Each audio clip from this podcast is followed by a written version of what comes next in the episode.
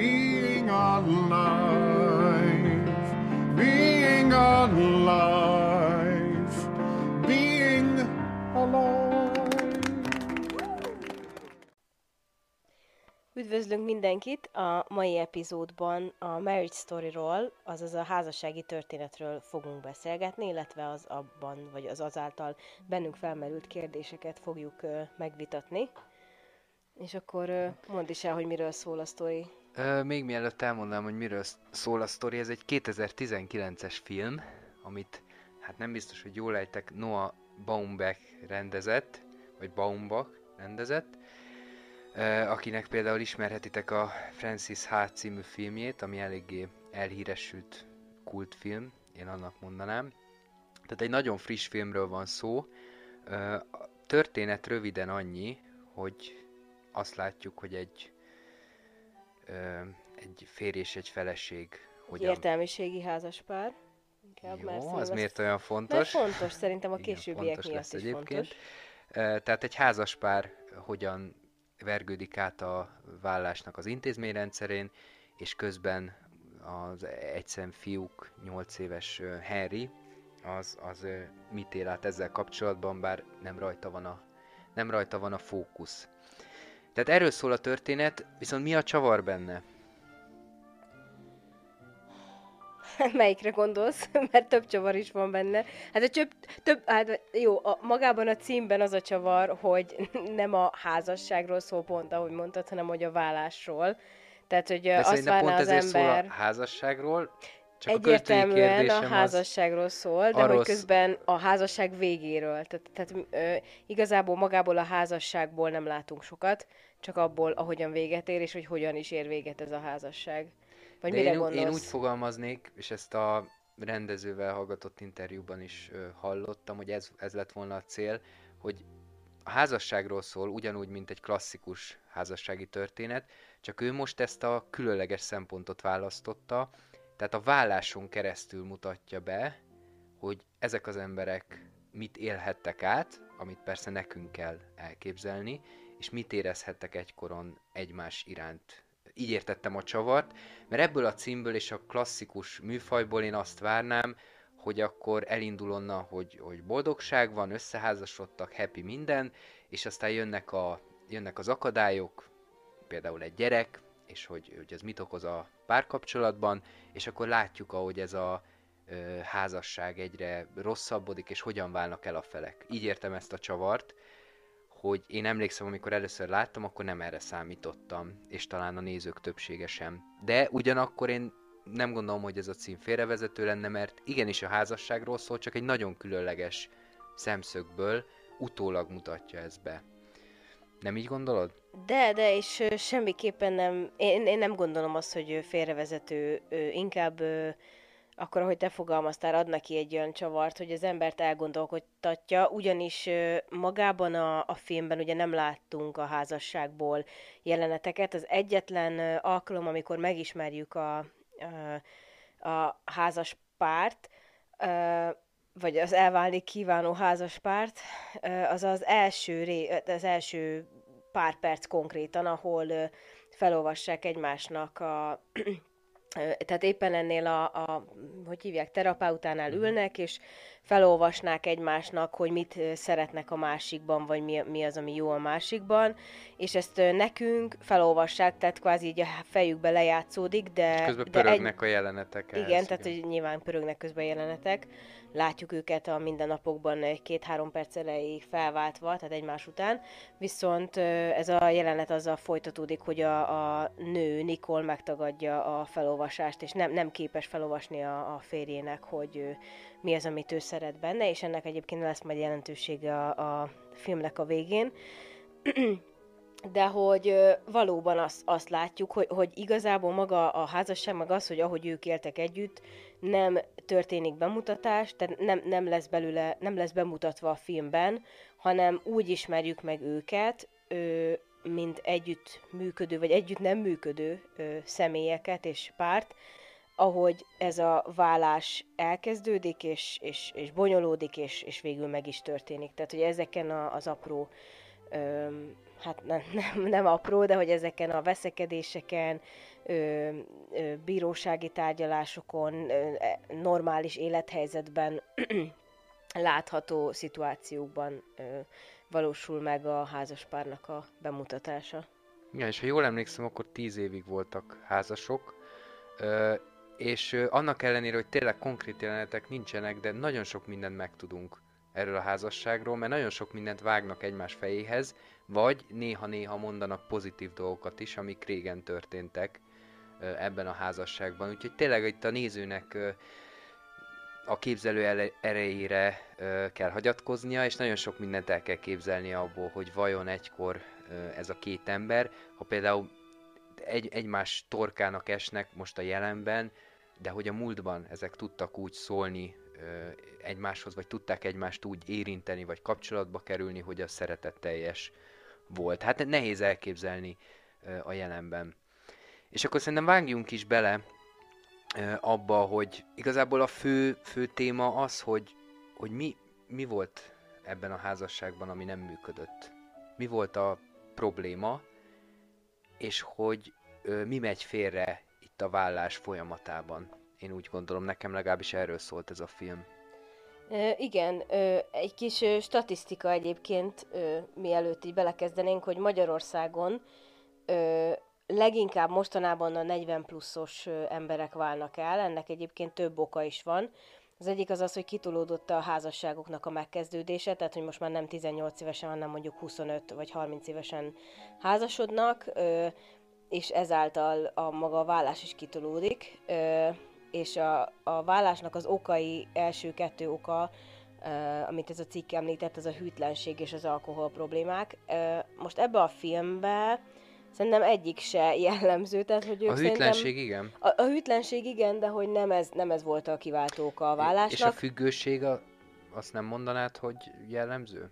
Ebben a filmben? Aha, ami nem alkoholfüggőség persze. Ja, de, de, de, és erre akartam kitérni, hogy másfajta függőség persze, igen, meg talán az se, hogy 40 pluszosok, ők 40 pluszosok, vagy éppen, hogy még nem 40-esek. Ez hát, lényegtelen egyébként. Nehéz csak... megmondani, mert ugye hollywoodi színészekről van szó, és itt uh, én úgy láttam, hogy, hogy direkt uh, realistábbra vette a, a dolgot uh-huh. a rendező, és nincs rajtuk túl sok smink. Nem, valóban, de most Tehát ne, őket be lehet maszkírozni nem... 30 évesnek is, meg 45-nek is kb.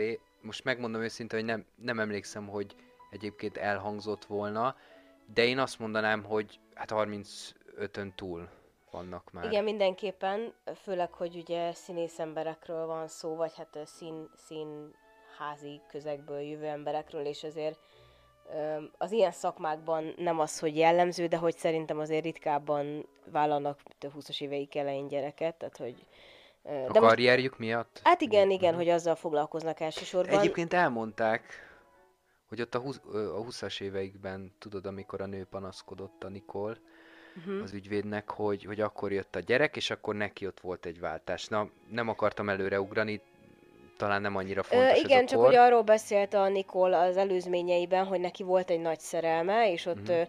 20 évesen azt hitte, hogy majd ő ott férjhez megy, és utána nem ment férjhez, hanem később találkozott a, a Charlie-val, és utána házasodtak össze, és utána, tehát hogy ezért egy kicsit Igen, és hol de... volt olyan 30 év körül, és 8 éves a gyerek. Igen, tehát, tehát biztos, körülbelül... hogy 35 igen, pluszosak. Igen, Ennyi igen. fix.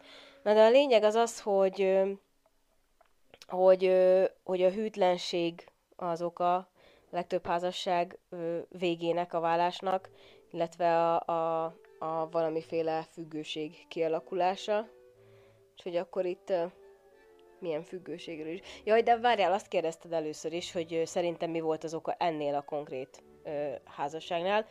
És hát ö, akkor nevezzük meg. Tehát először is a munkafüggőség, amit majd meg is beszéltünk, hogy, hogy valóban hibáztatható-e a Charlie ezért a munkafüggőségért.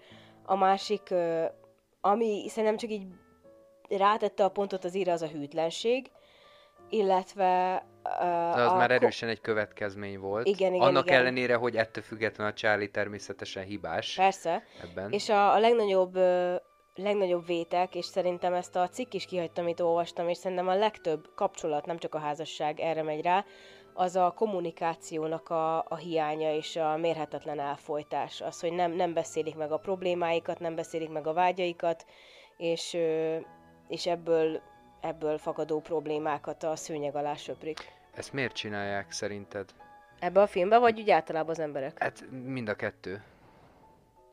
Hát az általában az emberekre szerintem nem vagyok pszichológus, de én annyit tudok erre mondani, hogy a rossz minták, amit a szülőktől látunk. Tehát, hogy sajnos ezek, ezek a dolgok szerintem öröklődnek, és ha egy gyereknek az, az van a szem előtt kicsikora óta, hogy nem tudnak a szülei megbeszélni problémákat, és egymás háta mögött beszélik meg. Nekem egyébként az is tökre unszimpatikus tud lenni, anélkül, hogy bárkit megsértenék, amikor amikor azt látom, hogy emberek a, a legjobb barátnőikkel, barátaikkal kipletyizik magukból a problémákat, és aztán ö, ö, kicsit megkönnyebbülnek, de ezt a párjuk felé sose kommunikálják. Mert hogyha én mindig ö, csak azt csinálom, hogy leülök a barátnőmmel egy kávé mellett, és elhordom a páromat, hogy ő ilyen meg olyan, akkor abban a kapcsolatban nem lesz kommunikációt, nem történik nem, nem, nem beszélik meg a felek azt, hogy mi a probléma, csak én kiventillálom, és szerintem ez egy nagyon nagy ö, ö, probléma, és persze nyilván szükség van, szükség lehet arra első lépésként, hogy először valakinek megfogalmaz valamilyen problémádat, csak hogyha ez nem kerül meg ö, a terítékre otthon, és nem, nem beszéli meg a két fél, akkor ebből súlyos problémák adódhatnak. Csak én úgy gondolom, hogy valószínűleg nem tudták megbeszélni. Hát én- de miért én nem tudja megbeszélni? Megértőbb vagyok ezzel a dologgal kapcsolatban, mert látom, hogy ez a hiba, de, de a, nem, a kommunikálni nem tudó feleket áldozatokként látom. Egyértelmű, hogy áldozatok, de miért, mi az, hogy Egyrészt nem a tudják családi- megbeszélni? Hát például ö, egy szélsőséges esetben, a, ha most nőkről volt szó, akkor a férfivel, az, azért láttunk már olyan férfit, olyan férjet, akivel nem lehet kommunikálni, ö, még akkor is, ha ez sztereotípia is, de, de vannak azért ilyenek, akikkel nem lehet kommunikálni ö, párkapcsolati dolgokról,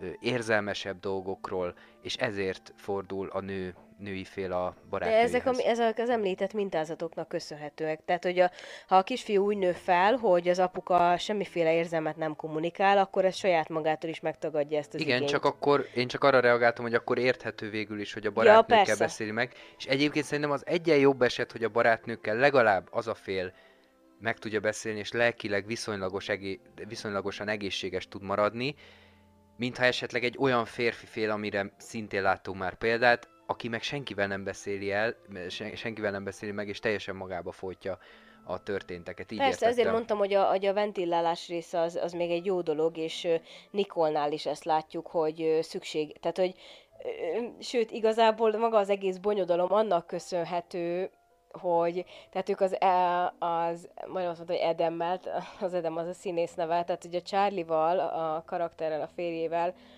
ö, megbeszélik, hogy jó, elválnak, de ezt békésen fogják elintézni, nem lesz bevonva ügyvéd, uh-huh. csak elválnak és, és kész. És akkor ö, ö, Nikolnak ajánlanak egy nagyon híres sztárügy, sztárügyvédet, akihez ő el is megy, és tényleg így ö, látszik rajta, hogy lehet, hogy még sminket se vis, visel a Nikol, annyira, annyira maga alatt van.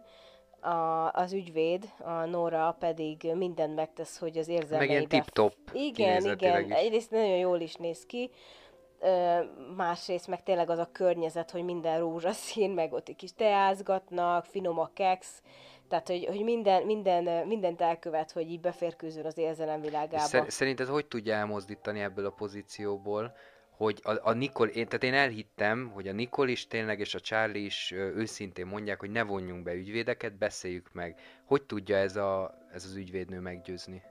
Hát ahogy meggyőzi, az, hát szerintem úgy, hogy ö, teljes mértékben, hát meghallgatja. Tehát meghallgatja, és ö, Legalábbis úgy tesz. hát meg, Tehát meg ez fele más karakter volt, Tehát szerintem meghallgatja. Valamennyit elhittem. Megsimogatja, megöleli, ö, és elhiteti vele, hogy ez nem az ő hibája, és hogy neki igaza van, és hogy igenis harcolnia kellett volna az álmért, tehát hogy dühöt ébreszt benne. Ö, vagy, vagy hogy a, tehát hogy, hogy azt felébreszti benne azt a vágyat, hogy ő most igazságot szolgáltasson. Meg hogy végre fókuszáljon Magá- igen, magára, igen. tehát kiérzi, tehát nagyon finoman csinálja, meg nagyon jól csinálja ezt a manipulációt, mert meghallgat egy kicsit a sztoriból, és utána érzi, hogy akkor neki arra kell rámennie már, mint a Norának, arra a témára, arra a narratívára, hogy itt most van egy nő, aki nem tudott kiteljesedni. És a Charlie ugye később a Nikolnak a fejéhez vágja, hogy ő csak utólag húzza rá a kapcsolatukra ezt a narratívát, magyarán régen igazából nem volt annyira ö, baja számára, hogy nem tudott kiteljesedni. És szerintem ebben van egy kis igazság. Nem gondolom, hogy az egész kamu lenne, az, e- az egész egy összetákolt elmélet lenne a Nikol fejében. Van egy igazság magja, amit, a, amit az ügyvéd erősít fel, és innentől kezdve a Nikol az bele tud menni ö, olyan húzásokba, amiben lehet, hogy előtte nem ment volna bele, és ami a Charlie csattan, illetve aztán a Charlie is bele tud menni, és egy lesz egy adok-kapok a dologból. Igen, én is, én is pont ugyanezt gondolom meg, tehát, hogy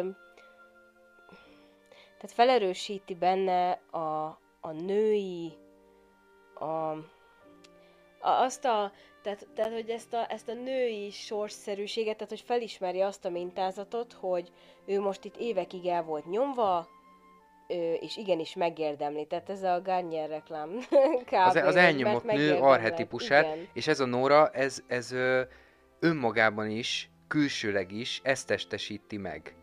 Tehát ahogyan ő ott, a, amilyen határozottsággal ő, ő beszél mindenről, a saját életéből is elejt pár, pár morzsát, az a saját életével kapcsolatban, hogy alátámassza ezt az elméletet, és hogy behúzza ebbe a motivációs uh-huh. rendszerbe a Nikolt. Szerintem Igen. ezért. Ö, nekem még érdekes. az is eszembe jutott, hogy ugye az volt a céljuk, hogy megbeszéljék a dolgokat, és békés úton haladjanak. De én felírtam magamnak azt a kérdést, hogy kérdést, hogy van-e lezárás gyűlölet nélkül, szerinted?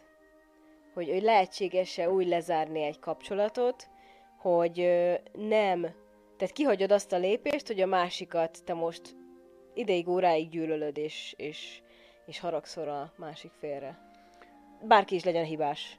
Bármilyen kapcsolatban, vagy egy házasság? Mm, Tehát egy ilyesmi? Mi, én azt gondolom, hogy minden a, az elvállás az olyan, mint a a halál, tehát hogy minden kapcsolat, minden, tehát bármiféle kapcsolatnak a lezárása egy gyász mondani. folyamattal történik meg, azon megy keresztül mind a kettő fél akár akarja, akár nem. Nagyon ritka esetek vannak, amikor az ember olyan, mondjuk olyan, el tudom képzelni, hogy olyan mértékben csalódik a, a másikban, hogy egyszerűen még a gyász folyamatokat is ledobja magáról, és átugor szinteke, átugrik szinteket, mert mert annyira, annyira kiábrándul a másikból, hogy mondjuk a gyásznak az a, az a lépése, amikor a, a tagadás van, meg az alkudozás, meg a depresszió az nem is történik meg, csak ő mondjuk dühös, és utána egyből jön az, hogy el is fogadja a szituációt.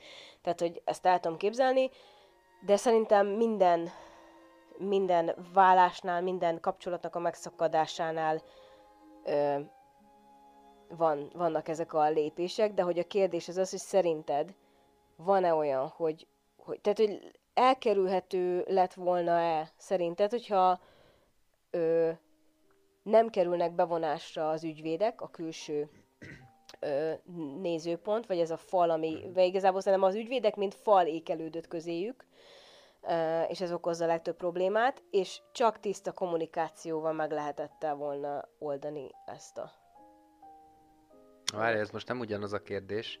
Most egy kicsit átalakítottad. Igen? Igen, mert eredetileg az volt, hogy van-e vállás gyűlölet nélkül, elvállás gyűlölet nélkül, tehát nem csak a házassági szakítás. Jó, lehet, hogy a fejemben már tovább mentem, de akkor, uh, akkor válaszolj mind a két kérdésre. Jó, rendben. Uh, szerintem nincsen, de persze attól függ, mit értünk gyűlölet alatt. Most gyűlölet alatt nekem az jutott eszembe, hogy nem egy ilyen állandó állapot, hanem olyan pillanatok nélkül nincsen, amiben esetleg gyűlöletet érzel a másik fél iránt. De ugyanakkor minél tovább tart egy kapcsolat, és minél, minél tö- több minden benne van a közösbe, legyen az ö, anyagi, materiális ö, ö, dolog, vagy legyen az ö, egy húsvérember, például egy-kettő-három gyerek, vagy egy kiterjedt ö, családi kör, amikkel mindkét fél megismerkedik. Tehát minél több minél nagyobb a tét, annál, annál több esély van rá, hogy itt az elvállás gyűlölettel teli lesz. De ez, ez nem jelenti azt szerintem, hogy nem lehet, egy nyúvópontra térni, vagy nem lehet megbékélni a helyzettel idővel. És szerintem ebben a filmben is ezt látjuk, hogy hát van olyan pont, ahol gyűlölik egymást, és annak mi szemtanúja vagyunk, ugye ez a azóta én úgy látom, hogy híressé is vált jelenet, a csúcspontja számomra a filmnek, amikor egy óriási veszekedés van a két főszereplő között, de a végére meg pont azt látjuk, hogy túl lehet emelkedni ezen a gyűlöleten. Igen, meg ezt a, ezt a gyűlöletet, amit ebben a csúcspontban látunk, ezt szerintem mindenképpen az ügyvédek szították, vagy hát, mint az előbb említettem, hogy az ügyvédek mint fal emelkedett közéjük, hiszen először megbeszélték, hogy nem vonnak be, nem lesz jogi útja a, a dolognak, és hogy békésen De figyelj, elválnak. azt mondtad, hogy a kommunikáció hiányzott, az ügyvédek megoldották a kommunikációt, mert elkezdtek végre kommunikálni, Ö, nem? Elkezdtek végre kommunikálni, csak ahogy ők kommunikálnak, az, az, az, az tehát én azt gondolom, hogy, hogy amit láttunk ott a, a, a bírósági jelenetnél, amikor ezek a, oly, tehát olyan dolgokat fordítottak, elárulnak az ügyvédnek magukról és a párjukról olyan apróságokat, amik, amik, amik bizonyos kontextusba kifordítva rossz színbe tüntetik fel a másikat. Tehát a Charlie elmondta az ügyvédjének, hogy, hogy gyakran iszik a Nikol, és ezért megbízhatatlan anya, és hogy a múltkor is elismerte, hogy vannak ezzel problémái, holott annyi történt, hogy Kicsit nehezebben jött le a Kicsit nehezebb, megbotlott a lépcsőn, Igen. és egyébként nyilván ö, senki nem mondja, hogy egészséges, ha akár napi három pohár bort megiszik valaki, mert tudjuk, hogy ez hova vezet, ö, vagy nekünk legalábbis erre egyébként megvan a véleményünk, hogy hova vezet a, az alkoholizmus meg ilyen a formája, meg hát a statisztika is ezt mutatja, de azt mindenképpen fontos megjegyezni, hogy nyilván a Nikol nem, nem egy alkoholista személy, legalábbis amit mi látunk belőle, fordítva. A Nikol pedig azt mondta el az ő ügyvédjének, a Nórának, hogy késve érkezett a, uh-huh. a Charlie, amit tudjuk, hogy azért, mert a, a gépe késett a gyerekhez, és bérelt autót, és ott nem szerelték be rendesen a, a kocsi, ül, a, a, mi az a gyerekülést, Igen. és ezt Nikol észrevette, és együtt be is szerelték. Tehát, hogy igazából egyik helyen se történt probléma, és a gyereknek semmi kára nem esett belőle, mégis Sőt, egymás ellen felhasználták. Sőt, hogy tehát e, ez két nagyon bagatel dolog, de mégis az ő kapcsolatukban mindkét eset, ha vissza, visszagondolsz, a lépcsős is, meg ez a beszerelős is, egy romantikus pillanat, Igen. amikor azt láttad, hogy na akkor most hiszem el, hogy ezek tudtak valaha egymáshoz úgy érni, meg olyan pillanatokat megélni, ami, ami tényleg szerelemből fakad. Igen, mert a Charlie gyengéden és... elkapta őt a lépcsőn például. Igen, illetve a, a beszerelésnél meg, meg hát igazából átölelte a Nikolt, Igen. mert együtt szerelgették be azt a dolgot. Tehát ezek egy nagyon szép pillanatok voltak, és azt láttuk, hogy, hogy valami felidőződik az ő szerelmükből. És hogy mekkora árulás, hogy ilyen, bár kicsi dolgokban, de intim pillanatokat ö, teregetnek ki egy olyan helyzetbe, ami teljesen formális és teljesen ö, emberidegen, mert hogy két ügyvéd törvényekre hivatkozva ö, beszél egy bíró előtt ahol sietni kell, ráadásul még az is be, igen, hogy futószalagon mennek a házasságok, pedig már egy valakpénzt beleöltek a dologba. Tehát, hogy az, az, az mindenféle emberi érzelmet, meg szenvedélyt nélkülöz az a, Igen, az a és, és nem is egymás felé néznek, hanem egyfele néznek, tehát hogy a kommunikáció legalapvetőbb Lesütik pill- a szemüket. Igen, te, tehát nem, nem néznek egymásra, tehát a szemkontaktus is elmarad. Illetve visszatérve erre a falra, mert már háromszor említettem, e, ez pont úgy működik itt, mint a virtuális tér. Tehát, hogy nagyon azt látjuk, hogy a, ha felmegyünk bármilyen ö, ö, oldalra, és bármilyen ö, hírportálnak a valami nagy nagyon megosztó tartalma alatt elolvassuk a kommenteket, akkor azt láthatjuk, hogy az emberek olyan gyűlölettel beszélnek egymásról, meg egymással, hogy az szinte felfoghatatlan, és ez viszont élőben egymással szemben nagyon ritkán történik meg, és az emberek igenis megtartják általában maguknak a véleményüket. Persze látjuk azt, amikor konfrontálódnak teljesen vadidegen emberek is, akár a BKV-n vagy bárhol máshol, szóval nem erről van szó, de hogy ö, ö, én emlékszem például régen ö, osztálycsoportban, ha probléma volt, akkor hamarabb egymásnak estünk a komment szekcióba, aztán másnap mentünk iskolába, és Könnyebb. kvázi úgy tettünk, mintha nem történt volna semmi, meg beszélgettünk egymással, mert, mert face-to-face sokkal nehezebb ezeket a szituációkat felvállalni, és hogy erre mennyire igaz ez a film az ö, nem a nyitó jelenet, de a nyitó jelenet után, amikor az előadásról hazajön a Charlie és a Nicole, és ott a babysitter, és még ott beszélgetnek, a Charlie és a Nicole elmondja a Charlie az utolsó előadására reflektál a Nikolnak, mert ugye most ott abba is hagyja a szereplést a Nicole, hogy ezt még elmondja neki, hogy, hogy, hogy mi volt a, a probléma ebben az előadásban, mit kellett volna Mert ez volt a javítania. szokás, hogy cetliket készít Igen. a, hát, a mint ahogy a rendezők szokták általában visszajeleznek a színészeknek arról, hogy mi volt a... Hát igen, de ugye ez nem az a fajta megerősíti, megerősítő pozitív pszichológia, hogy mondok jókat is, hanem ö, Hogy én mind úgy értelmeztem ezt, Jó, hogy hát- ő mindig a kritikát fogalmazza meg, és ez már elhíresült, tehát azért mégis különlegesnek tűnik ilyen szempontból ez a rendszer ennek a Jó, rendezőnek. de egy rendezőnek most mert nem, röhögnek hogy, rajta. nehogy megvédjem, de azért szerintem ez egy alapvető feladata. Oké, hogy... de hol van az ünneplésnek a helye? Tehát már egyből az előadás után elkezdem osztogatni, hogy mit rontottál el. Hát ünnepeltek ott a bárban. És ráadásul a feleségén. Igen, de már azon röhögnek, hogy a Charlie írja a jegyzeteit, írja a kis Jó, cetliket. oké, mindegy, ezzel most szerintem ne menjünk el egy másik irányba.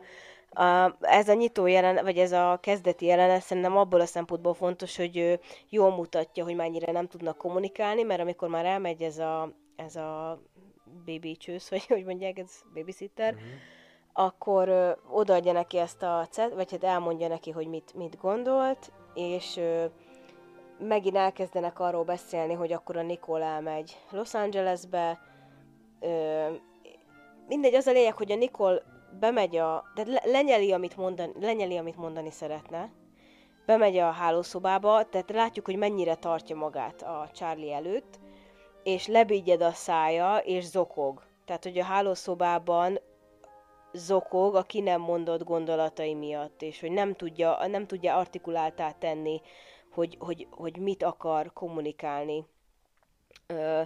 És az is érdekes, hogy az előadás az előadásnak az egyik kritikája az volt a Charlie részéről, hogy nem, még mindig nagyon megjátsza magát, tehát nem tudja átélni, és erre azt mondta a Nicole, hogy tudod, hogy nem tudom eljátszani, hogy sírok, pedig azt reméltem, hogy most, most majd ö, jönni Mhm. fog. És nyilván er- ezzel is utal arra, hogy, hogy ő most mennyire rossz lelki állapotban van. Na de azért ragaszkodom a cetlizésnek a fontosságához, mert mert ez is egy kommunikációs akadály. Tehát most hazamehetnének, beszélgethetnének, intim, szem, intimen szólhatnának egymáshoz, és mégsem sikerül, mert most ebben az esetben a rendező, a Charlie tárgyiasítja, vagy hát csak egy, egy szimpla ö, alatta dolgozó embernek kezeli a Nikolt, akit hidegen kezel, és megmondja neki, hogy mit csinált rosszul. És nem, nem az emberi oldalukat veszik elő, ami nem a munkához tartozik, tehát nem a hétköznapi ö, érzelmesebb oldalukkal reagálnak egymásra. És szerintem a filmben ez a, ez a kommunikációs hiba, vagy ez a hozzáállási hiba fordul elő sokszor. Tehát, hogyha belegondolsz, ez az ügyvédi rendszer is, meg ez a, ez a, ez a vállási rendszer is tárgyasítja az embereket, és úgy kezelik az ügyvédek a, a, a megbízóikat, mintha, hát mintha csak ügyek lennének. Ugye a Charlie meg is fogalmazza, hogy ez a problémája, hogy nem szól hozzá úgy az ügyvéd, mintha, mintha együtt érezne. Tehát az empátia hiányzik. Vagy a Charlie meg a Nicole is elkezdi ezt a gyerekkel csinálni, hogy elkezdi kimérni az időt. Hogy ki mennyi időt tölt a gyerekkel. Tehát a, a gyereket már nem úgy nézik, hogy neki vannak személyes gondjai, személyes problémái és érdekei, mi empatizálunk ezzel, és ennek fényében hozzuk meg a döntést, hanem a gyerek az olyan, mint a kanapé, amit el kell dönteni, hogy melyik félhez jut. Tehát egy verseny alakul ki a gyerek körül. Tehát, hogy itt a filmben szerintem az a visszatérő motivum, hogy emberek a másik embereket nem empátiával kezelik, hanem mint, hát most azt mondtam, hogy tárgyakat, de, de mondhatnám azt, hogy ügyeket, hiányzik az empátia, és ebből fakadóan a kommunikáció is ilyen lesz, amilyen. És, és erre még egy jó példa, amit mindenképpen meg akartunk említeni, hogy a, a konyhai jelenet, amikor a Nikol ugye úgy dönt, hogy akkor ügyvédet fogad, és a Charlie jön hozzájuk meglátogatni őket, és a nővérével megbeszélik, hogy neked kell odaadni, és én majd előtte elmondom, és hogy jön az élet, és akkor bejön a Charlie, egyrészt közli, egy tök jó hírt közöl, hogy megkapott egy ösztöndíjat, és a nyakába úrik a Nikol is, meg egyébként puszival köszönti, tök fura az egész.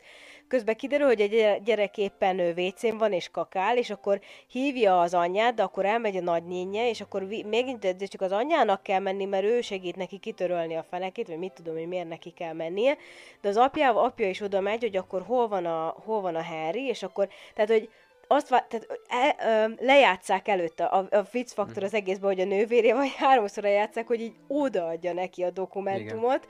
és ő meg elmondja, hogy mit, és akkor ő meg a Nikol közben ki is akart, hogy ezt nem kell lejátszani. Annyit mondtam, hogy ad, neked kell odaadni, pont. És akkor ö, az egésznek tényleg az az abszurditás, hogy bejön a Charlie, és van egy elképzelt szituáció, hogy a Nikol elmondja, hogy ez a terve, a nővére pedig, vagy huga odaadja neki azt a dokumentumot. Ehelyett mi történik? Bejön a Charlie, közli, hogy elnyert egy ösztöndíjat, a Nikol örül, hirtelen meg is zavarodik, hogy most ebbe hogy kéne elmondani. Közben a gyerek, gyerek érdekli a Charlie-t, a gyerek vécén van, és akkor menni kell kitörölni a fenekét, és akkor a testvére is elmegy, de az anyja is lejön, szóval teljes káosz van. Mert, mert ilyen az élet, és ilyen az ember. Így Kiszámíthatatlan. Van. Ezek az intézmények Ö, meg néha az ember is ezt csinálja, viszont megpróbálja leredukálni egy kiszámítható adattá. Tehát megint az, hogy azt próbálják megrendezni, ami hivatalosan kellene, hogy történjen. De hát nem tudják, mert az élet és az ember nem így működik, hanem állandóan váratlan dolgokat tesz és csinál. Mint a bírósági, meg, uh, bírósági jelenet előtt, vagy nem közvetlen előtte van, de amikor még csak ott tartanak, hogy a, a két ügyvéd és a, a Nicole és a Charlie leülnek beszélgetni egy irodaházban, megbeszélni, hogy akkor mik a...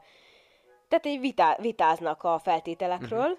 És ö, nagyban megy a vita, hogy akkor most ki mit illet meg, meg merre, meg hova kéne menni a gyereknek, meg jogilag New Yorkiak, de most akkor Los Angeles, és egyszer csak megszólalott a, nem tudom, hogy ő, ő neki mi volt a szerepe, talán egy... Ö, nem a Norának az asszisztens Egy volt? asszisztens volt, hogy ja. akkor mi legyen az ebéd, és mint a mi se történt volna, egy csettintésre szerte foszlik ez a jogi kommunikáció, a Charlie teljesen össze van zavarodva, hogy ki mit kér, és akkor ők ezt szokták itt tenni, itt ez a legfinomabb kaja, meg akkor egy kávét is kérünk, és akkor a Charlie ö, lapozgatja az étlapot, foggalma nincsen, hogy mit döntsön, és ö, a, kikapja a kezéből a Nikol, és ö, egyébként ezt egy másik gondolathoz írtam fel, ö, hogy ez mennyire aranyos volt, de uh-huh. hogy, hogy mennyire hogy, hogy ilyen apróságokban mutatkozik meg a, nem is a szerelem már itt, hanem a szeretet, az egy, egymás iránt mutatott szeretet, hogy Nikol ránéz a, az étlapra, és körülbelül 10 másodperc alatt rendel valamit a Charlie-nak is, meg magának is. Tehát, és hogy... szerintem az az egyedüli őszinte igen. dolog ebben az egészben. És a Charlie utána annyira megzavarodik, hogy konkrétan időt kér, és megkérdezi, hogy átmehetnek az ügyvédével Azt egy a másik bört szobába. kérdezi szerintem. Jó, mindegy, a Charlie teljesen... Mert érzékeli, össze... hogy igen, de szét van esve veszik a Charlie. el az, az ügyük, tehát hogy igen. vesztésre állnak. Ja, és a, ami még viccesebb, hogy amikor oda megy kávét kevergetni a, a Nóra, elkezdi dicsérni a Charlie-t, hogy ő mennyire le, ő imádja a darabjait, és hogy, tehát, hogy előtte két másodperccel még arról beszél neki, hogy, hogy milyen jogon próbálja ő a Igen. gyereket New Yorkba tartani, és konkrétan pár másodperccel később meg arról beszél, hogy mennyire imádja a charlie a darabjait, és mennyi energia van benne, meg milyen profizmus, és hogy milyen csodálatos szakember, és így mi van? Nagyon Igen, és, és én ott a Charlie-val tudok a legjobban szimpatizálni, mert még a Nikolon sem látok akkora zavart, a charlie van óriási zavar, és meg is áll, ahogy mondtad a rendelésnél, de hogy miért áll meg?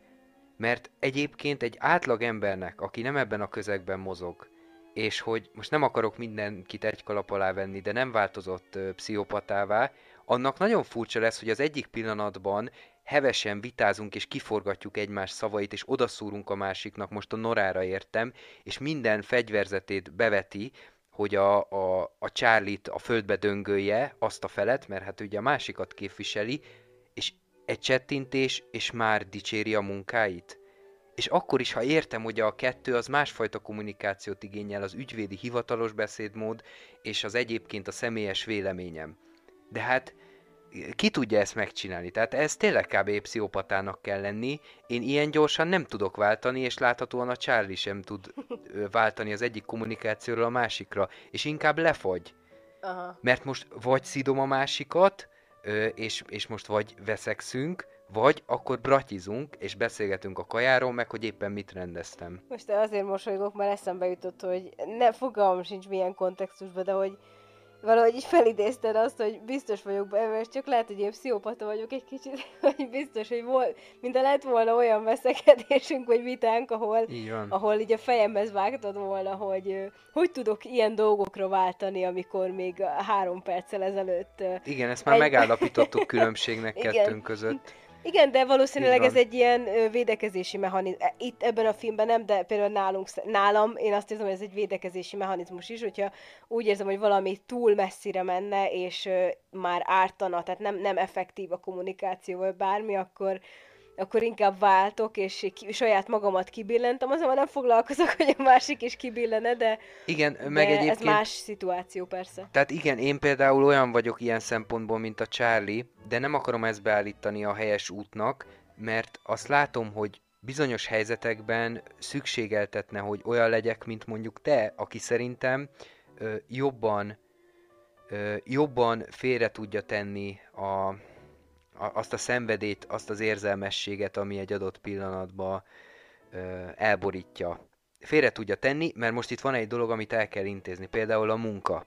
Én nagyon nehezen tudom ezt félretenni, és nekem, nekem átfedések vannak a hivatalos helyzetek és a privát, intim helyzetek között, tehát nem tudok mit csinálni, én átviszem azt a hangulatot, és idő kell, amíg, amíg lenyugszom, és azt tudom mondani, hogy jó, most munkamódban vagyok, most, hivat, most az ügyvédnél vagyunk, vagy most a, a igazgatóval beszélgetünk, tehát bármilyen olyan helyzet, olyan kommunikációs tér, ahol, ahol hivatalosabbnak kéne lenni, és személytelenebbnek kéne lenni.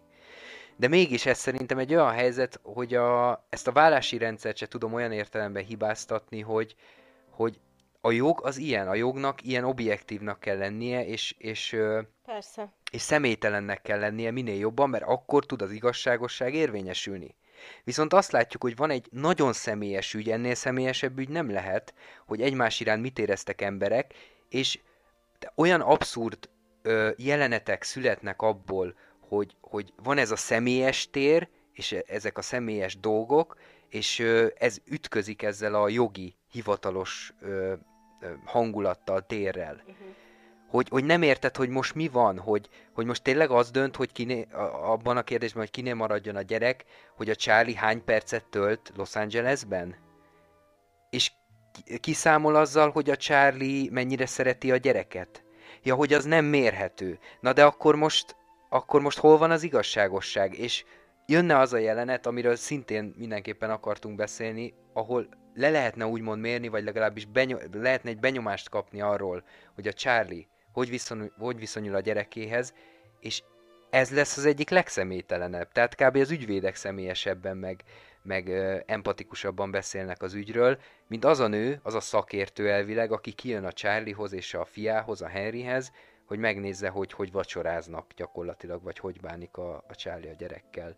Fapofával ül végig, nem kérdez semmit, gyakorlatilag csak várja, olyan, mintha várná azt, hogy a Charlie hol hibázik.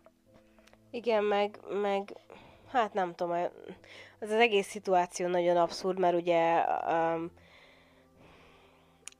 ez tipikusan olyan, amikor belekerülsz egy olyan szituációba, hogy neked most azt kell bebizonyítani, hogy te mennyire ö, ilyen vagy olyan vagy, csak a pozitív oldaladat kell megmutatnod, és senki nem lehet tökéletes, mindenkinek vannak hibái, és főleg egy megfigyelési szituációban meg végképp kihangsúlyozódnak ezek a hibák, amiket nem lehet nagyon elfedni, és ezek egyébként nem is hibák egy szülőnél. Én azt gondolom, mert mindenkinek van egy személyisége, és ha csak nem tényleg közveszélyes a gyerekére, akkor, akkor itt nem, nem erről van szó, és nyilván tudjuk mi nézők, hogy Charlie-nál nem erről van szó, és annyira á, nem fair ez a, az egész szituáció, ez a megfigyelési dolog. Mert amitől a legjobban fél, látszólag az bizonyosodik be. Tehát Igen. az, hogy ő felelőtlen szülő és bicskával szórakozik a, a gyereke előtt, és pont ez bizonyosodik be, pedig ezt akarja a legjobban elrejteni. Ugye ez Igen. egy ilyen alapvető ilyen pszichológiai ö, folyamat, egy ilyen, egy ilyen nagyon rossz dolog, hogy az ember, amit el akar rejteni, valahogy, valahogy ö, afelé tereli a dolgot. Igen, meg az is Tehát, abszolút, hogy emiatt a látogatás miatt a Charlie növényeket, meg szőnyeget, meg kanapét bérel, és ez azért nevetséges, mert... Hát színházi mert rendező. Igen, igen, de berendezi a saját életét is, de hogy, hogy annak ellenére, hogy nyilván én, én szerintem is fontos egy, egy otthont otthonossá tenni, de tudjuk, hogy a Charlie bele van kényszerítve abba, hogy ő most itt egy lakást béreljen itt is, meg New Yorkban is, mert ugye nem adhatja föl, mert hogy szóval egy- annyira, annyira abszurd az egész, hogy, hogy egy gyereknek közben meg nem arra van szüksége, hogy legyen egy ö, ház, ahol az apjával is lehet, hanem ha ez egy hotelszoba, akkor hotelszoba, de hogy élményekre van szüksége, és most nem a Disneylandre gondolok, hanem az együtt töltött minőségi időre, amikor leül vele játszani, amikor beszélgetnek, amikor hülyéskednek, tehát hogy nyilván egy gyereknek erre van szüksége. Ne- És ö, ö, mondjad. Csak az jutott eszembe közben, és ez egy teljesen új gondolat, öm, hogy nem az a problémája véletlen ezeknek a karaktereknek, hogy legalábbis a két főszereplőnek mindenképp, és Charlie-nak ö, aztán még jobban, hogy, hogy meg akarják rendezni az életet, úgy, ahogy a színházban. A színházban tökéletesen be tudják állítani, próbálni tudnak. Tehát ilyen szempontból a film szerintem önreflexív, hogy nem tud megrendezni egy szimpla estét. A, a, az a rendező, aki nagyon jó darabokat tud rendezni, és már a Broadway-re is bejutott, az más kérdés, hogy, hogy ott nem futott be. Tehát nem, nem tud megrendezni úgy, hogy hihető legyen. Uh-huh. Mert hogy a való életben nem működik. A valóság az ledobja magáról a bagatel hülyeségeivel, amik, amik történnek velünk minden nap. És a Charlie olyan helyzetekben, amikor nem úgy történik, ahogy ő azt megrendezné, akkor elkezd nagyon furán viselkedni, és kiesik a szerepéből. Igen, igen, meg, meg ez a rendezős dolog eszembe jutott a, arra a jelenetre visszatérve, amikor a dokumentumot átadja, hogy ö, ott ö, a nővér, a, a Nikol nővérének egy Igen. pite volt a kezébe, és kicsit tényleg így reflektál magára a film, hogy a Charlie többször is megkérdezi, hogy a pitének ehhez mi köze volt, mint a jelenetnek a... Tehát rákérdez, hogy ez most ennek a jelenetnek a része Igen, volt. úgy vizsgálja, mintha egy jelenet lenne. Igen, tehát nem tudnak kilépni ebből. És Igen. ö, ehhez kapcsolódva, és ezt, ezt bocsi, ezt lezárva, hogy és, és mikor, mikor jön a legjobb jelenet, már ha a Charlie is tényleg mindent rendezői szemmel néz, a csúcspont, a legnagyobb veszekedés, amikor mind a ketten elengedik ezt az egész, ezt a megjátszottságot Igen. a fenébe, és őszintén egymás fejéhez vágnak, és végre valódi érzelmek, valódi szenvedélyek vannak, és a filmnek is a legjobb jelenete, és ha a Charlie visszagondolna kicsit a saját életére pszichopata módon, akkor azt mondhatná, hogy, hogy basszus, hát ez egy, ha, ha színpadra állíthatna egy ilyen jelenetet, akkor ez lenne a tökéletes jelenet gyakorlatilag. Igen, meg mo- mondom, hogy ez, a, ez volt az eredeti tervük, a békés megbeszélő út, ami tehát én azt gondolom, hogy nyilván nem jöhetett volna létre, mert szerintem az egyik legfőbb problémájuk nekik az a kommunikáció hiánya volt, és hogy nem mondták ki. Tehát, hogyha ez mondjuk olyan értelemben elkerülhető lett volna ez az üvöltős dolog, hogy az elejétől fogva kommunikálnak, viszont az elejétől fogva kommunikálnak, akkor lehet, hogy vállásig se jut, fajul el a dolog, hiszen Igen. a kommunikáció megágyaz annak, hogy viszonylag normálisan működő kapcsolatot tudjunk ö, fenntartani. Na de hogy, hogy ezeket a dolgokat ki kellett mondani, és ez az ügyvédes dolog, meg minden csak hergelte, elmérgesítette a közöttük lévő ö, dolgokat, és ö, egyszerűen felerősítette bennük a ki nem mondott dolgokat, és hál' Istennek ugye kiszakad ebbe a csodálatos jelenetben, kiszakad belőlük az összes fájdalom és felgyülemlett feszültség, és akkor e- odáig eljutunk, hogy a Charlie de tényleg ez az ember libabőrös lesz, annyira gyönyörű az a jelenet, hogy, hogy, hogy, hogy azt üvölti a Nikolnak, hogy néha azt kívánom, hogy bárcsak halott lennél. Tehát ez a annyira nyilván, nyilvánvalóan nem gondolja komolyan, és hogy, hogy, hogy, És hogy ez is abszurd, mert a falba vág egyet, nagyon agresszív, a Nikol is egyébként, a Charlie még jobban agresszív, ilyet üvölt a fejéhez, és pár másodperccel később a- összerogy. bocsánatot kér, és a Nikol meg ö, hát- és megöleli a Nikol lábát, és a Nikol meg nyugtatgatja. De itt mégsem nevetünk. Nem is, hogy bocsánatot kér, hanem összeroskad, bőgve, tehát zokog. Úgy, hogy előtte még a halálát remeg, kívánta. Igen, remegve, és innen, innen látjuk, hogy ez az a pont, ahol a Charlie-t összeroppantja a, a jogi rendszer, és, és a maga a vállás folyamatával járó elszemélytelenített ö, ö, kommunikációmentes, vagy tehát ez a, ez a fallal lehatárolt ö, ö, dolog, és e- ez az embertelen közeg, hogy, hogy nem, a, nem a másikról, nem a kapcsolatuk lezárásáról szól, hanem a, a nyerésről szól ez az egész, és ez, ez bukik ki itt a Charlie-nál, és nyilvánvalóan nem azt akarja, hogy meghalljon, és azért is megy oda hozzá a Nicole, és a Charlie megfogja a lábát és átöleli, és a, a Nicole hát nem hajol le hozzá, de azért mégiscsak egy ölelési pozícióban vannak. És nem haragszik rá, látszik, összekapaszkodnak. Igen, azért nem haragsz- haragszik rá szerintem, mert ugye Charlie üvölti ki ugyanazt, amit a Nicole is gondol. Tehát, hogy ezt egymás felé gondolják Meg szerintem. szerintem, szerintem végre foglalkoznak azzal is, hogy, hogy a nonverbális kommunikációval, tehát hiába az az üzenet, hogy azt kívánom, hogy meghalljál, látom, hogy a másik mennyire összetört, és megsajnálom, és empátiával fordulok hozzá. Tehát végre nem az van, hogy csak azzal foglalkozom, amit mond, hanem azzal, ahogyan azt mondja. Igen. Igen, meg, meg még, még egy dologra rá akartam volna térni, az a, az a női sorsok ö, témája alatt, hogy, hogy szerinted egyébként pártol-e valakit a film, és a, mi nézők pártolhatunk-e valakit? Tehát kinek, kinek van itt igaza? El tudjuk-e dönteni, hogy, hogy ki, kinek adunk jobban igazat? Ö, szerintem ö, tehát egyértelműen biztos, hogy nem jelent, nem, nem foglal állást a film egyik főszereplő mellett ö, sem, hanem mind a kettőnek megmutatja a hibáit, meg hogy, meg hogy a gyarlóságait, és hogy hol hibáztak tényleg ebben a kapcsolatban. Viszont egy kis eltolódást én érzek, de ezt nem hibának ö, rónám föl a film szempontjából, a Charlie felé. Ö, én, én őt ö, jobban meg tudtam, s- tehát nem azt mondom, hogy ővel értek egyet, jobban egyet értek, hanem jobban meg tudtam sajnálni, de ez annak köszönhető, hogy ő állt vesztésre az elejétől kezdve ebben a perben, és többször láttam őt mélyponton, mint a, mint a Nikolt ebben a filmben. Igen, meg, meg már az alap, a, a, az, amiatt is szimpatizál, hamarabb szimpatizál a néző egy férfi karakterrel ebben a pozícióban, hogy ö, annyira ritkán látunk férfiakat sírni, és már így be, kb. bele van építve az emberbe, hogyha egy férfi sír, na akkor már nagyon nagy baj van. Hogy a férfi nem tud annyira ventilálni, amire az elején igen, utaltunk. és közben meg itt ugye itt is valóban tartja magát eléggé, de hogy a film több pontján látjuk kb. a Charlie-nak könyvbe lábadni szinte a szemét, mint a Nikolnak.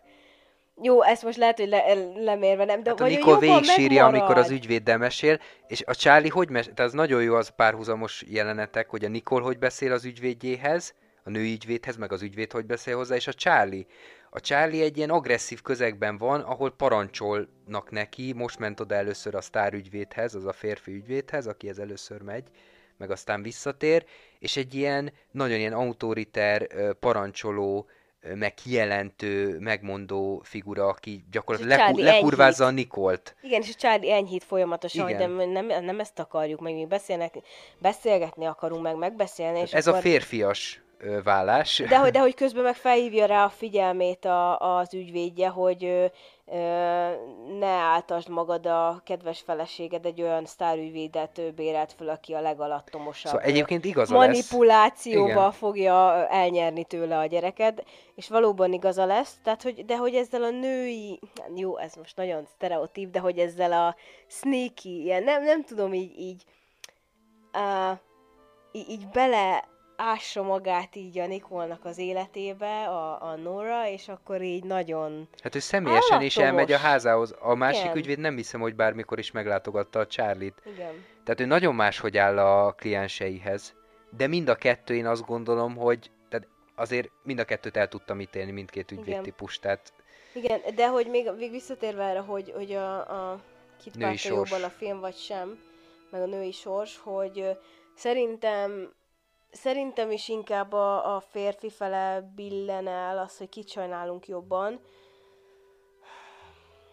A Nikolon azt látjuk, hogy megkeményedik, nagyon férfias szerepet, nagyon férfias színben tűnik fel. Igen, de ezt hozzáteszem, a hogy öltözik be farsankor, de... igen, de ezt nem nyilván úgy értjük, hogy, hogy, hogy ezzel feltétlen probléma lenne, hanem hogy a hagyományos férfi szerepbe tűnik fel, nem? De Erre közben, gondolsz? és most akarok rátérni a női sorsra, szerintem erre automatikusan szükség van, hiszen ő a Nora segítségével kezdi el megtalálni a saját hangját, kezdi el érvényesíteni az ő akaratát, és egy, egy nőnél kb. ez mindig egy ilyen, egy ilyen, hát szinte automatikusan ilyen férfi szerepek megvalósításával jár. Hát mert ahhoz hogyha- szoktunk hozzá, hogy ezek a viselkedésformák és pozíciók férfiak Igen, által az, töltődnek az, be. hogy te most érvényesíted az akaratodat, ahhoz kb. ilyen bele kell menned a, a férfiak világába, vagy hogy azokba a játszmákba, amit ők szoktak ö,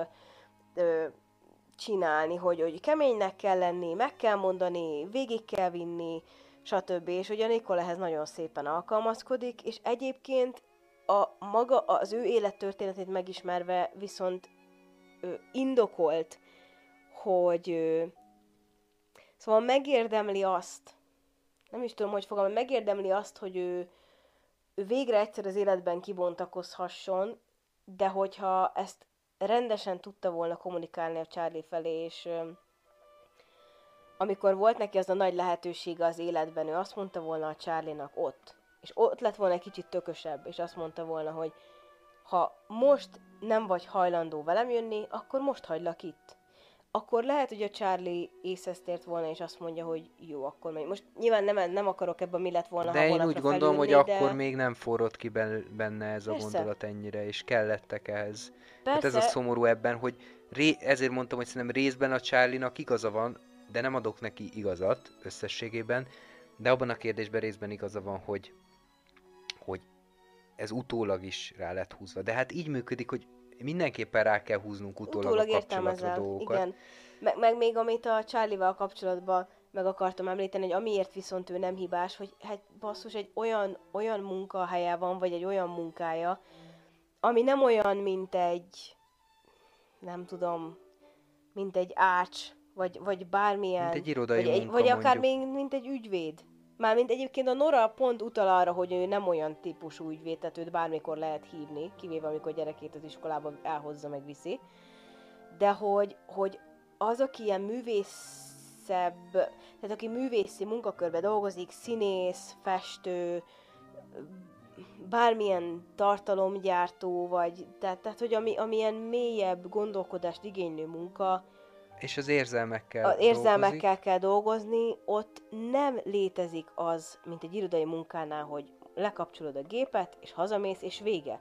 Mert ebből táplálkozik a szenvedélyedből a, a, a- a ráfordított idő, és mondja is a Charlie többször, hogy ő bármilyen bevétele volt, azt visszaforgatta a színházba. Ezek a munkakörök akkor, tehát ezek a színészek, ezek a rendezők akkor lehetnek igazán sikeresek, ha tényleg az egész életüket rááldozzák. És ez biztos vagyok benne, hogy ez mindenhol így van.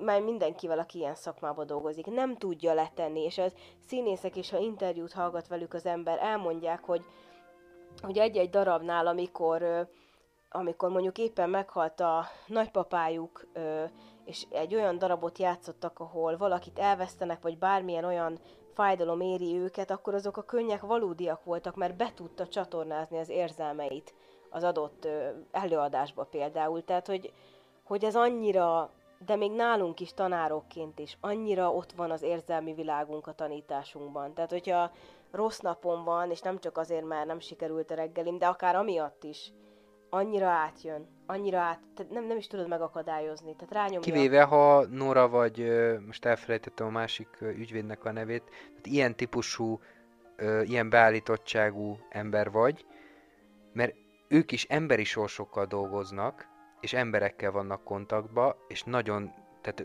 tragédiák közepette kell dolgozniuk, de ezek az ügyvédek, ezek a típusok úgy látszik, meg tudták csinálni azt, hogy akár a következő percben már a kajára gondolnak. És ezt nem tudja a Charlie megtenni. Igen, de hát azért, mert ő a személy szerint érintett a dologban. Hát de a munkájával és a magánéletével nem ez van, hogy nem tudja letenni a munkát, mert hogy ez egy olyan típusú munka, és ő meg nem, és ráadásul ő nem, nem ö, olyan típusú ember, aki ezt szét tudná választani teljes Jó, ebben mértékben. igazad van. Hát nem tudom, nyilván ö, valamennyire személyiségfüggő is, én azt gondolom, de hát nem tudom, ez egy nehéz kérdés. Persze. Ö, biztos vagyok benne, hogy van olyan ügyvéd, aki úgy dolgozik, mint a Nóra, és nem csak látszólag érdekli a klienseinek a, az élete, hanem százszerzelékig bele, ö, belehelyezkedik az ő nézőpontjukba is. Vagy orvosoknál, próbálja. ugye van olyan, aki, hát gondolom, hogy van olyan, aki ö, elveszít egy beteget, és mégis jót tud sörözni a haverokkal, és van, aki meg három napig nem alszik Igen, igen, igen. utána. Igen, szerintem kanyarodjunk már vissza a, a, az elejére, és zárjuk le ezzel a mai beszélgetésünket, hogy én felírtam még magamnak ezt a kérdést, hogy, hogy mi a szerelem, és ez hogyan valósul meg ebben a... Ebben a mert, mert ugye beszéltünk arról a, az elején, hogy hogy valahogy meg is, mégiscsak annak ellenére, hogy nem történnek flashbackek a múltjukkal kapcsolatban, megismerjük őket a családtagokon keresztül, látjuk, hogy a Charlie-nak milyen a viszonya az anyósával, mint, mint ha ők lennének együtt, nem is a feleségével, és ö, ö, átélve egy nagy szakítást vagy vállást az ember, ember tudja, hogy nem csak a másikat veszíti el, hanem a, azt a családot, aki a másikkal jött a barátokat, aki a másikkal jött, és ez borzasztóan fájdalmas, ez a legfájdalmasabb része szerintem, meg a szokásokat, ami a másikkal járt. Ö, és egy vállásnál, főleg ha egy gyerek is összeköti a párt, ez még nehezebbé teszi, hogy ö, mint a Charlie is, hogy az utolsó jelenetben, hogy visszament, ö, ott volt Los Angelesbe, és pont farsang volt megint, vagy, vagy Halloween, és uh-huh. inkább Halloweenban nálunk van most. Halloween farsang, volt, igen. igen. Összekeveredett a fejem, Tri- pont farsang van itt, igen. De hogy visszamegy, és három ajtó is rácsukódik, és egyetlen Mhm. egy van nyitva a fiáé, és oda megy be, és akkor hát ott el is olvassa azt a levelet, amit a Nikola az elején, még mit tudom, egy fél évvel azelőtt, vagy egy, nem, egy évvel azelőtt Uh-huh. megtagadott, hogy elolvassa előtte, és ez, ez szerintem a másik csúcspontja a filmnek, de hogy visszatérve a fő kérdés, hogy, hogy, hogy honnan tudjuk, hogy ez a két ember annak ellenére, ami történt ebbe a, az előző, nem tudom, másfél órában velük, és láttunk, öm, szereti egymást. Mármint a miután lezajlottak ezek az események, Igen. vagy hogy valaha szerették, vagy... A, az, az, hogy, az, hogy, az, hogy szeretik egymást, mert én szerintem itt még szeretetről van szó. Tehát Hát, hogy a Charlie olvassa ezt a levelet, és el tudja sírni magát, például. nem, nem erre gondolok. Hanem, hanem magában, ebben a, ebben a másfél órában, vagy nem tudom mennyi volt az előtte levő résznek, a, hány órás ez a film, Hát két óra körül. két óra, az elmúlt másfél-két órában, honnan tudjuk, hogy szeretik egymást? Hát milyen olyan jeleket tudtunk kiolvasni? Ö, A, az, amitől mestermű lesz ez a film szerintem, mert nem, nem a számba rágja, hanem, Hát egyrészt az apró gesztusok, na, erre gondolok. de nekem nem csak az, hanem az, hogy valakik ö, egy vállás közepette ö, ilyen ö, veszekedést le tudnak ö, nyomni egymás között, és ilyen dolgokat, tehát a veszekedésnek az intenzitása, és hogy érzed, hogy mekkora téttel bír ez a vállás, hát nekem pont az mutatja meg, hogy itt ö, érzelmileg ez a két ember mennyire be van vonódva. Hát ha nem lennének ennyire bevonódva ebbe a kapcsolatba, és nem lett volna ennek egy ö, nagyon erős szeretet alapja, akkor nem tudnának most így veszekedni egymással. Igen. Tehát ezért érdekes ez a film, mert mert mert ebből kell kifejtenünk. Tehát a, abból a részből kell kifejtenünk, amit általában a filmek el szoktak dugni előlünk, el szoktak rejteni előlünk, mert ugye inkább a pozitív, egy Hollywood is romantikus film inkább a pozitív oldalát mutatja meg a kapcsolatoknak, vagy ha egy hullámvölgyet mutat meg, az csak azért mutatja meg, hogy azzal kon- kontrasztban mutassa, mutathassa meg azt, hogy a szerelem hogy diadalmaskodik. És itt meg a negatívból kell kifejtenünk a pozitív részeket, és ezért volt nekem őszintébb ez az alkotás, mint, mint nagyon sok másik. Igen, de hogy visszatérve itt az apróbb dolgokra, ö, én azért, azért akartam ezeket kiemelni, mert számomra ezek adták a filmnek a, a két, a, a veszekedős csúcspont, a vége csúcspont, mert nekem az is csúcspont, között a, a hidakat, ezeket az apró apró jeleket, hogy ez a, emiatt, annyira, emiatt tetszik nekem annyira ez a film, hogy ahogy érnek egymáshoz ilyen jelenetekben, vagy, vagy a, a hajvágás, hogy már mhm. nincsenek együtt, de ö, megjegyzi a Nikol, hogy belelúg a, a haja a szemébe, és akkor megkérdezi, hogy levágjam, és még bemegy hozzá, és levágja a haját, és vagy amikor ö, tolják ezek... be együtt a kaput, és néznek egymásra. Igen, igen, igen, az nagyon szép ott a vágásokkal. Vagy hogy az ételrendelés, amit már említettünk, hogy a Nikol tud neki rendelni, és a legvégén pedig, a, amikor utána szól még, hogy a cipőfűzőjét bekösse, hogy elnehessen. Szóval, hogy, hogy annyira, annyira szépek ezek a gesztusok, amiket egymás felé tesznek, és egyébként legfőképpen most a, a nő teszi ezeket a férfi felé, de hogy ez, ezek az apró törődések, hogy, hogy, hogy ezeket azért jó, hogy beleteszi a rendező ebbe a filmbe, és ezzel fejezi ki a, a szeretetet, ami, ami, ami kialakul egy ilyen hosszú párkapcsolatban, és, és talán eltörölhetetlen, mert, mert emiatt válik, szóval, szóval ezek az apró dolgok azok, amik az ember egy a szakítás után, legyen az vállás vagy szakítás, teljesen mindegy, vagy egy halál, az is, egy családtagunk halála is, ö, emlékezni fog tehát valahogy mindig ezek az apró gesztusok, ezek az apró szösszenetek, amik, amik az adott élethelyzetben talán fel sem tűnnek, viszont amint elveszted a másikat, a, a, annyira nagy hangsúlyt kapnak. Tehát amikor a Charlie mosodába jár, kimosni a ruháit, elmegy egy hajvágó szalomba, tehát hogy már mindent, amit a másikkal csináltál, egy másik kontextusba helyeződik, és akkor ö, jön ki az, hogy mennyire hiányzott a másik. És még a re- levélre rátérve, hogy szerintem azért nagyon szép az a jelenet, amikor ö, Charlie már úgy megy oda abba a lakásba, vagy abba a házba, hogy ö, a Nikolnak új barátja van, hogy... Ö, Egyébként mint ott tudná meg, mert nagyon csodálkozik, amikor meglátja. Igen, azt nem derül ki, hogy most mikor derül ki neki, de hogy hogy, hogy, hogy még végül is családtagnak van kezelve, mert meglátja a volt anyósa, és ő is örül neki, a sráccal is tök jól el van. Azt nem tudjuk mennyire látszott, de hogy éppen... De hogy a helyét átvették. Igen, átvették a helyét, és ez több dolog is bizonyítja, az az, hogy, hogy fölmegy az emeletre, becsukódik előtte ugye minden ajtó, ő elkezdi nézni a falon a képeket, és már nem látja magát. Tehát uh-huh. lekerültek azok a képek, amiken ő szerepel, akár a gyerekkel, akár a Nikollal, és, és az anyósa is a, a izé, tehát hogy, hogy ott a, a fiú körül legyeskedik, tehát hogy most már neki segít, nem a Charlie-nak, és akkor Charlie belép a szobába, és hallja, hogy szótagolva olvas valamit a fia, leül, és akkor derül ki, hogy ez az a levél, amit a Nikol még egy éve, bő egy éve írt neki, és ahogy olvassa, látjuk a háttérben megjelenik Nikolna, Nikolnak a, a, tehát ott az ajtóban megjelenik, mm-hmm. és és Charlie csak olvassa, olvassa, és a végén elcsuklik a hangja, és itt is elsírja magát, hogy, hogy örökké szeretni foglak, és hogy, hogy ez, ez, azért mondom, hogy számomra ez a második csúcspontja a filmnek, nem csak azért, mert itt bőgtem másodjára,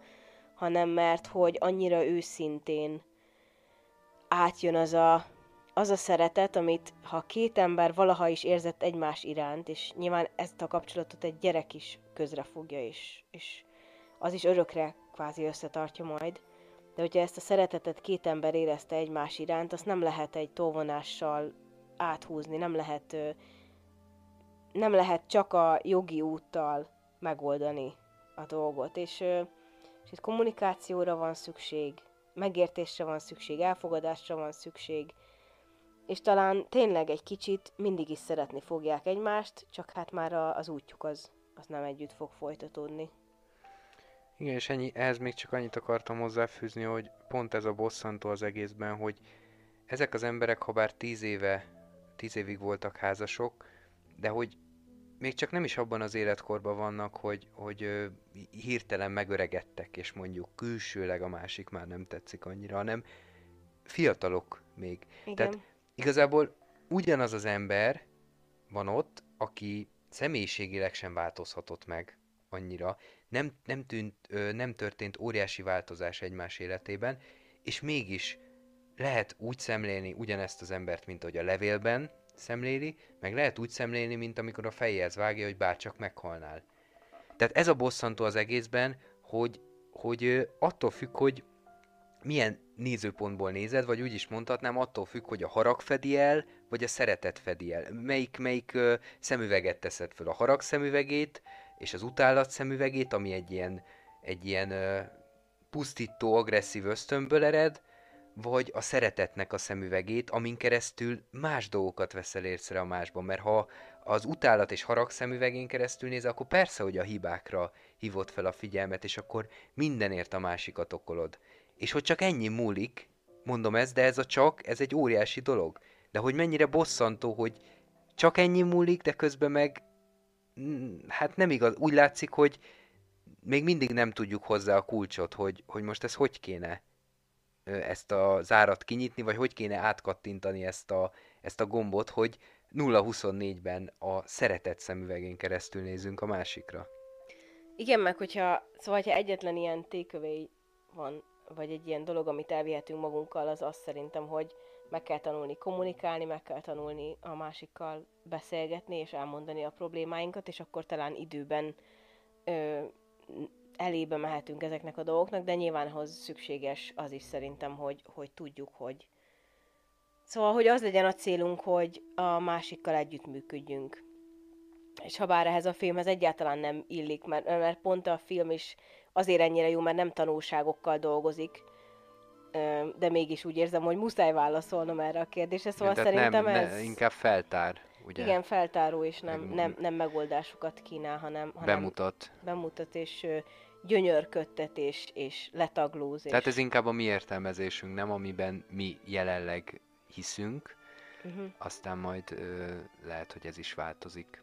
Igen, de reméljük. Tehát, hogyha valaki úgy hallgatta ezt most, hogy nem látta a filmet, akkor reméljük, hogy kedvet adtunk hozzá, mert tényleg nagyon megéri, mert egy gyönyörű filmről van szó, gyönyörű jelenetekkel, és nagyon jó színészi munkával és rendezői munkával. Köszönjük, hogy itt voltatok. Sziasztok! Köszönjük a figyelmet, sziasztok! to help us survive being alive.